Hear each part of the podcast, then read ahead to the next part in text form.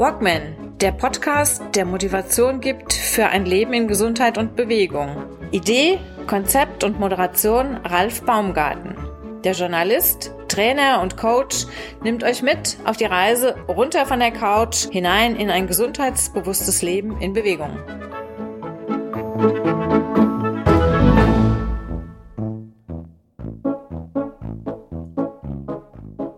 Das Kur- und Bäderwesen braucht wirkungsvollere Unterstützung. Nicht wirkungsvoll, sondern wirkungsvollere Unterstützung gibt es ja bereits, aber die könnte anders aussehen, die, müsst, die müsste anders aussehen, damit die Kur in Deutschland erhalten bleibt, in der jetzigen Form, möglichst jetzigen Form.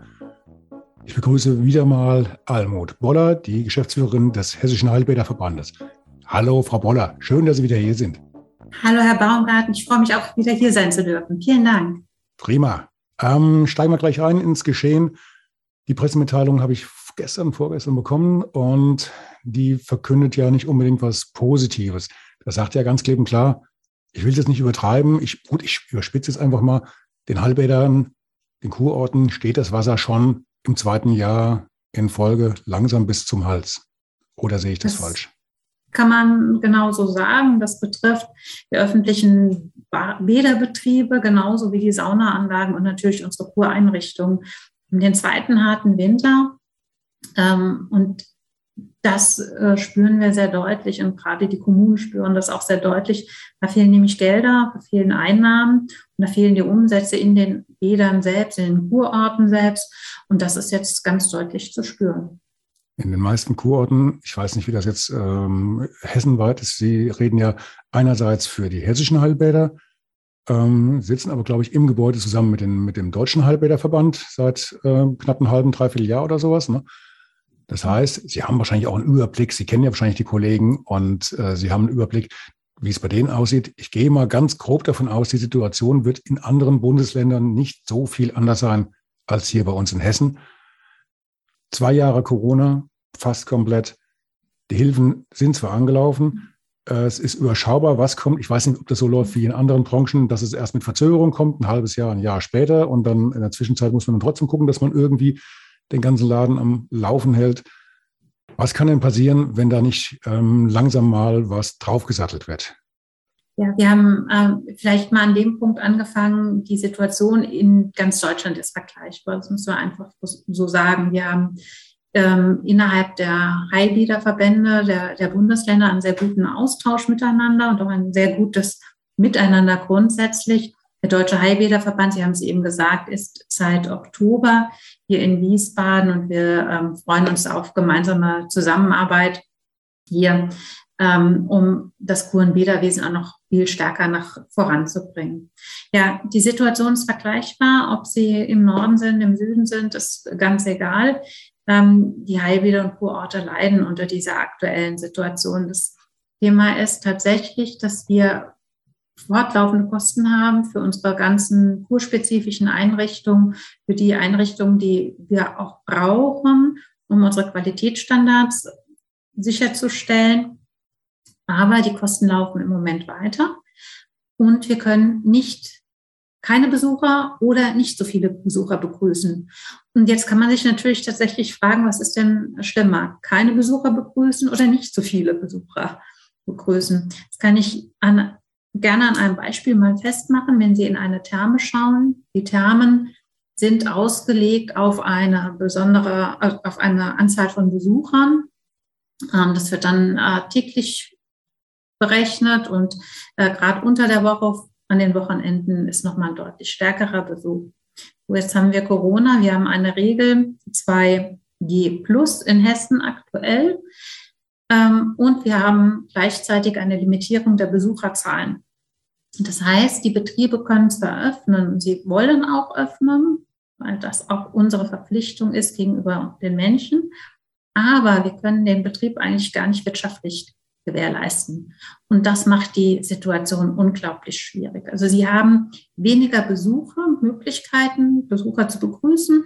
Gleichzeitig haben sie einen erhöhten Standard, Hygienestandard, der sowieso schon hoch ist, den haben wir nochmal aufgesattelt.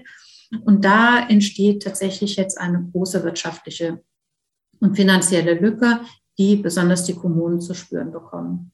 Hm. Wer darf das denn nachher ausbaden? In erster Linie auch die Kommunen, die dann für den Erhalt der ganzen Einrichtungen zuständig sind und das natürlich nicht können. Denen brechen die Gewerbesteuern weg. Die haben selbst keine Einnahmen. Die Einnahmen auf der anderen Seite von den Betrieben, die sie stützen müssen, sind nicht da oder nur minimal. Genau so. Das ist natürlich eine äußerst miese Situation und irgendwann kommt dann der Rotstift und der sagt, und der bedeutet dann, hier wird geschlossen, oder? Das ähm, kann durchaus passieren und ähm, man muss ja auch ein Stück weit realistisch sein, wenn wir in, in die Rolle eines Bürgermeisters oder einer Stadtverordnetenversammlung schlüpfen, dann wissen wir doch alle, am Ende des Tages brauchen wir einen ausgeglichenen Haushalt ist genauso ähm, nicht nur in kommunalen Haushalten, ist ja auch bei uns im, im privaten Haushalt. Darauf muss man achten.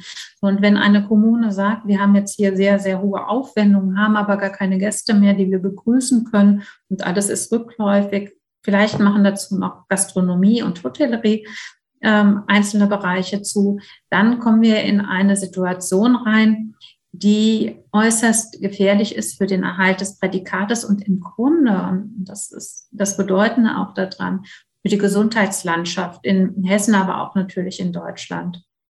Der ähm, Thema ist ja bei den Heilbädern und Kurorten und auch bei den öffentlichen Badeeinrichtungen und Saunaanlagen, dass wir ähm, ein, etwas für ihre Gesundheit tun wollen. Wir wollen sie stärken, wir wollen, ähm, dass sie ähm, ganz starke Abwehrkräfte haben, gerade jetzt besonders wichtig.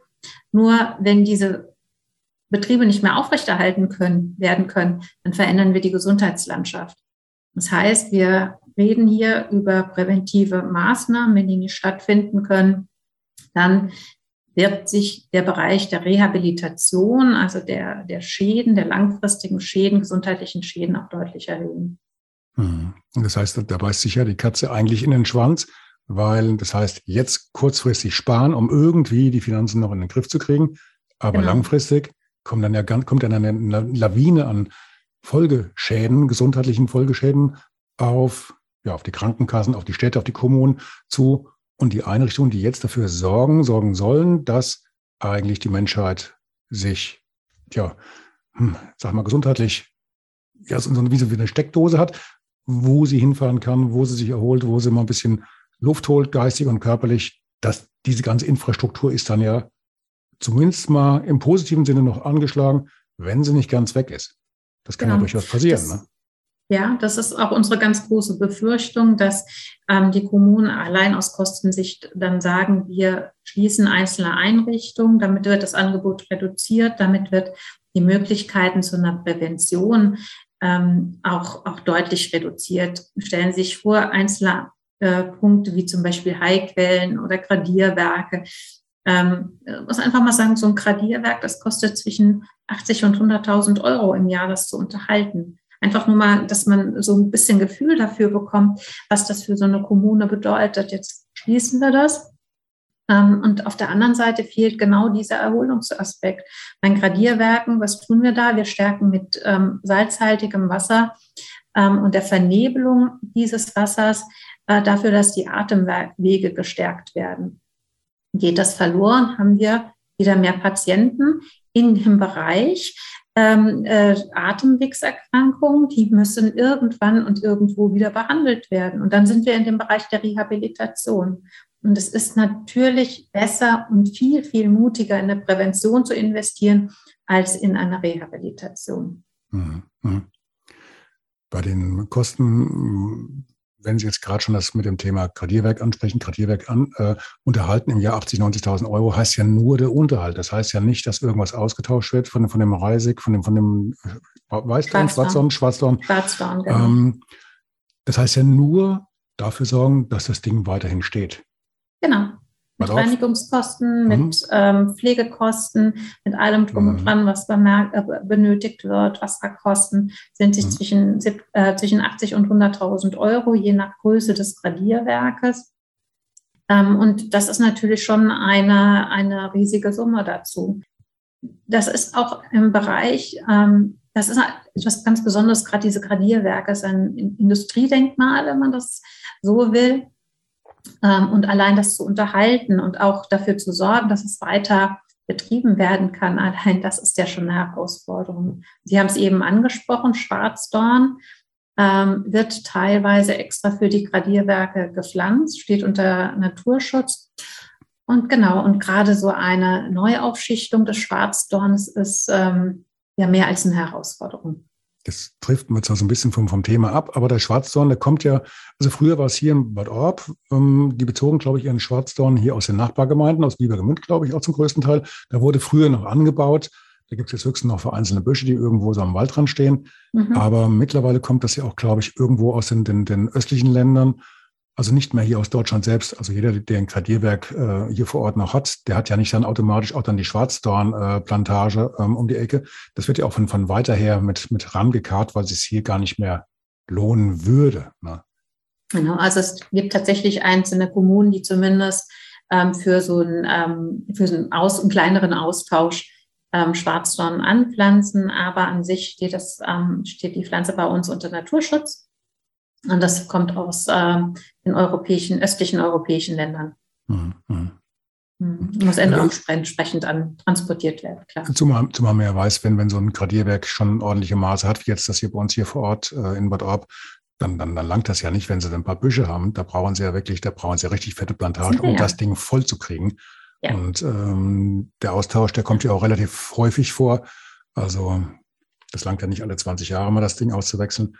Dann bricht Ihnen das Ding ja zusammen in der Zwischenzeit. Das stimmt, ja. ja.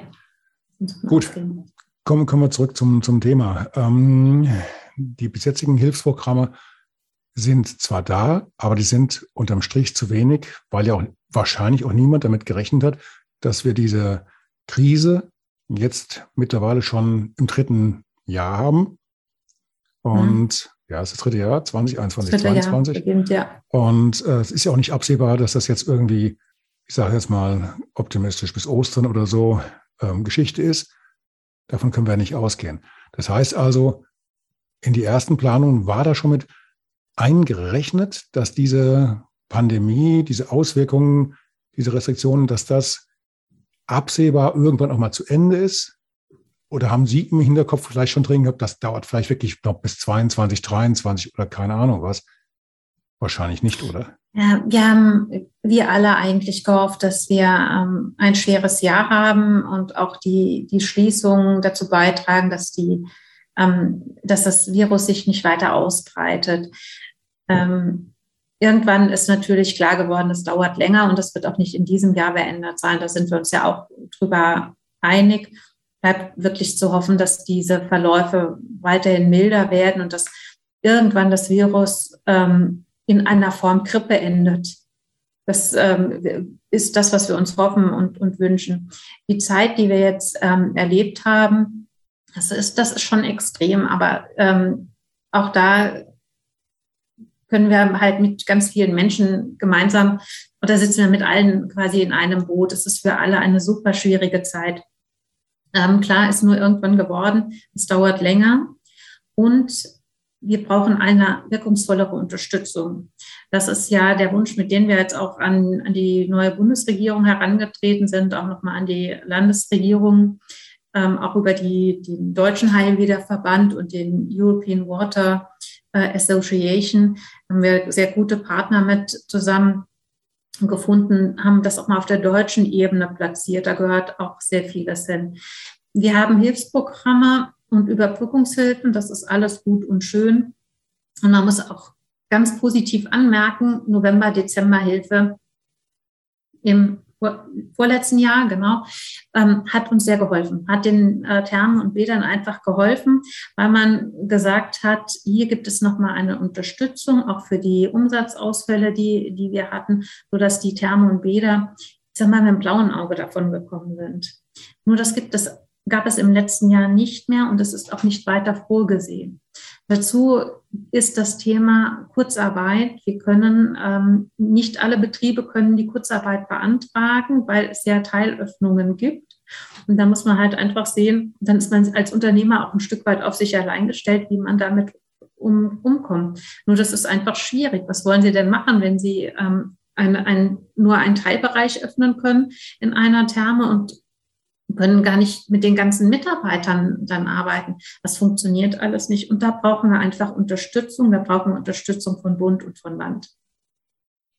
In der Pressemitteilung stand jetzt auch unter anderem drin, es darf nicht, ich zitiere Sie jetzt mal, es darf nicht sein, dass die einzelnen Bundesländer völlig unterschiedliche Maßnahmenpakete, Maßnahmenpakete bei einer vergleichbaren pandemischen Lage anordnen. Das heißt, es läuft also auch ähnlich so wie jetzt momentan das Krisenmanagement, ähm, dass praktisch jedes Bundesland seine eigene Suppe kocht und eigene ähm, Experimente macht, andere mhm. Hilfspakete schnürt, was weiß ich was. Und vor Ort sind die Leidtragenden. Also es bedarf eigentlich einer Lösung, die von oben kommt und die auch möglichst mal handfest. Haben Sie denn überhaupt irgendeine Lobby oder irgendjemanden, der wirklich auch dann in Berlin mal sagt, jetzt hier mal auf den Tisch gehauen, wir haben hier ein Problem und da muss es mal wirklich jetzt mal eine Lösung geben, wir brauchen jetzt definitiv Hilfe. Hat in der Verband da auch jemanden oder Leute sitzen, die da wirklich mal auf den Tisch hauen können? An Verantwortlichstelle? Äh, genau, deshalb haben wir uns ja auch zusammengeschlossen als ähm, unter äh, äh, als äh, Verbände in diesem gesamten Bereich und haben deshalb auch einen lautstarken Appell an die Bundesregierung gesandt, weil ähm, wir den Eindruck haben, wir werden nicht genau, werden nicht deutlich gehört. Ähm, und es muss viel stärker nochmal darauf eingewirkt werden. Wir haben tatsächlich die Situation, historisch ist das auch alles geklärt. Ähm, wir haben föderalistische Bundesländer. Jeder kann natürlich seinen eigenen Bereich ähm, äh, verschiedene Vorgaben machen. Das ist auch in Ordnung. Man muss halt einfach mal überlegen, wie ist es denn für die Menschen draußen? Wenn Sie zum Beispiel in Bad Karlshafen in der nördlichsten Spitze von Hessen sind, gehen über die Brücke, dann sind sie schon im anderes, anderen Bundesland. Da gab es ein Riesenchaos, weil die Damen und Herren aus dem anderen Bundesland kamen und gesagt haben, ja, Moment mal, mein Test ist doch noch gültig. Und Hessen hat gesagt, nein, der Test darf nur 24 Stunden alt sein.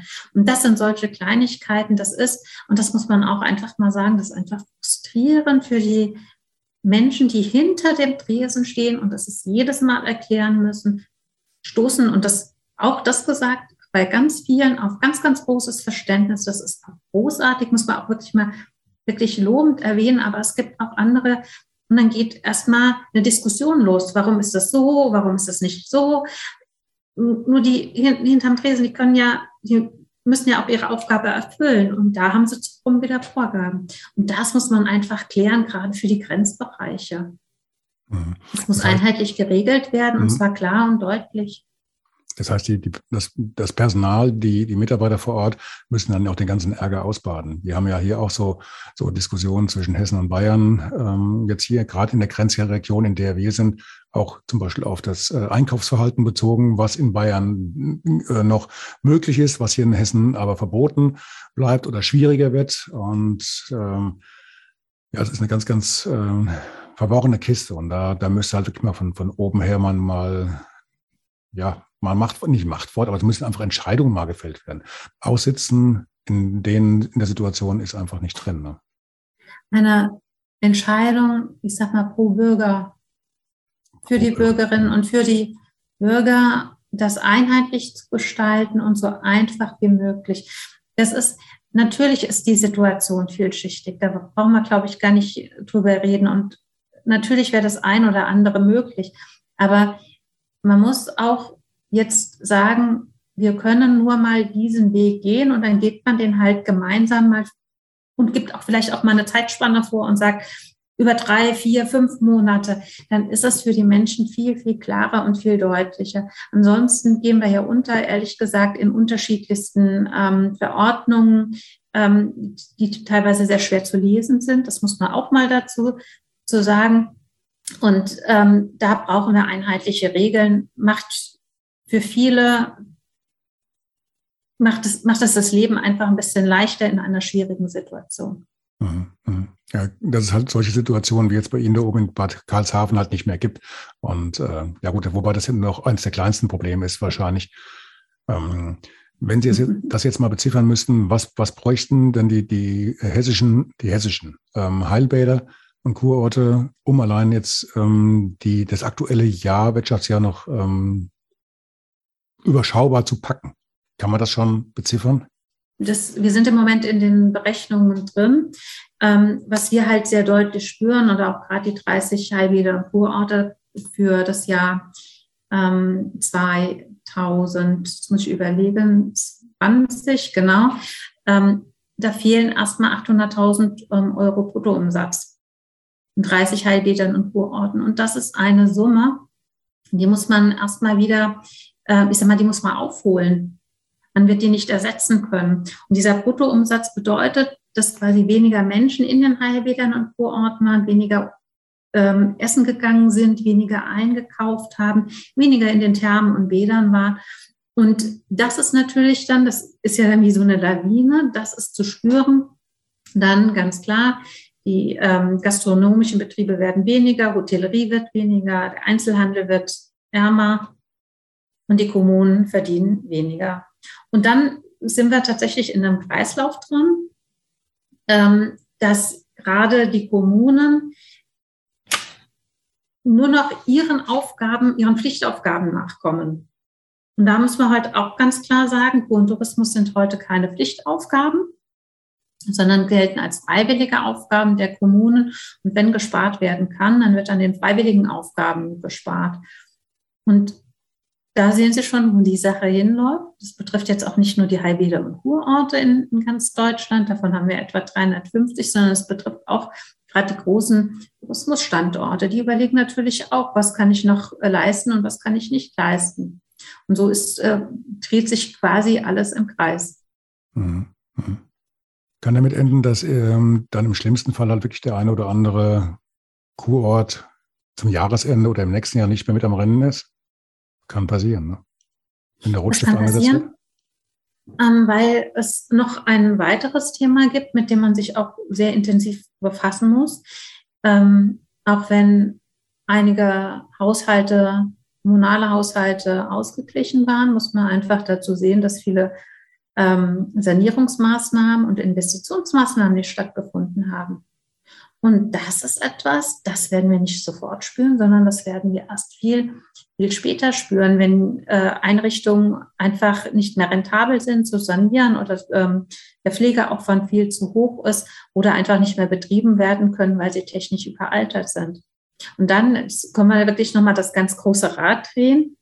Wir sind ja auch nicht allein, Deutschland ist ja auch keine Insel, sondern wir stehen im Wettbewerb mit ähm, vielen großartigen Einrichtungen und ähm, auch äh, Destinationen, Reisezielen im, äh, im Ausland, im europäischen Ausland, im weltweit, wenn man so will. Ja, was passiert, wenn wir unsere Sanierungen und unsere Investitionen nicht mehr vornehmen können? Dann bedeutet das, wir kommen kommen, wir verlieren den, den Anschluss an weltweite Destinationen und wir verlieren natürlich auch die, die Attraktivität gegenüber diesen Destinationen. Und dann bedeutet es auch wiederum einen Rückgang an Besuchern, den wir doch wieder hoffen, auch wieder zu erreichen. Ich würde das ganz gerne irgendwie ein positives Fazit äh, ziehen, aber ähm, das Fazit kann jetzt gerade nur laufen, war ein schönes Gespräch ähm, danke, dass wir uns wieder fortschließen konnten. Aber so, so richtig, ähm, ich sehe momentan noch nicht so richtig das, das Licht am Ende des Tunnels oder habe ich gerade irgendwie Probleme mit meiner Brille? wir sind grundlos optimistisch.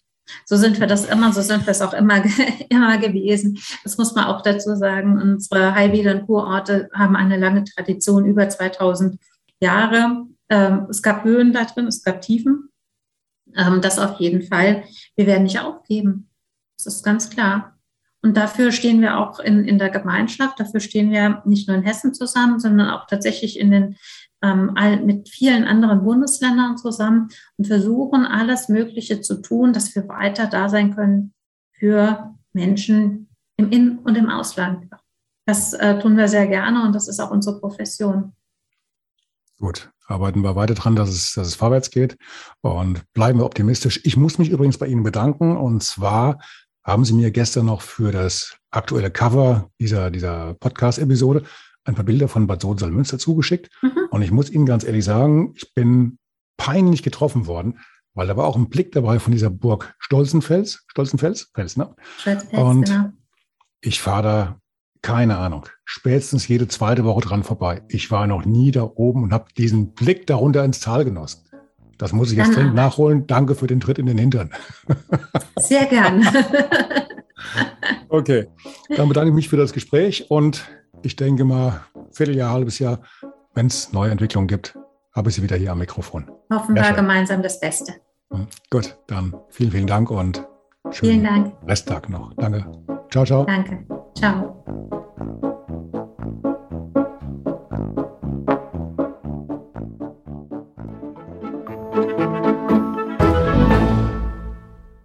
Eine kurze Bitte zum Schluss. Hat dir diese Folge gefallen? Dann abonniere bitte meinen Podcast bei Apple, Spotify oder dem Anbieter deiner Wahl und hinterlasse mir nach Möglichkeit gerne eine 5-Sterne-Bewertung. Du möchtest mir einen Kommentar geben oder mich direkt kontaktieren? Dann tu dies über Facebook Messenger oder per E-Mail. Die Adressen findest du in den Show Notes. Ich danke dir fürs Zuhören. Bleib wach, gesund und aufmerksam. Bis zum nächsten Mal. Dein Ralf.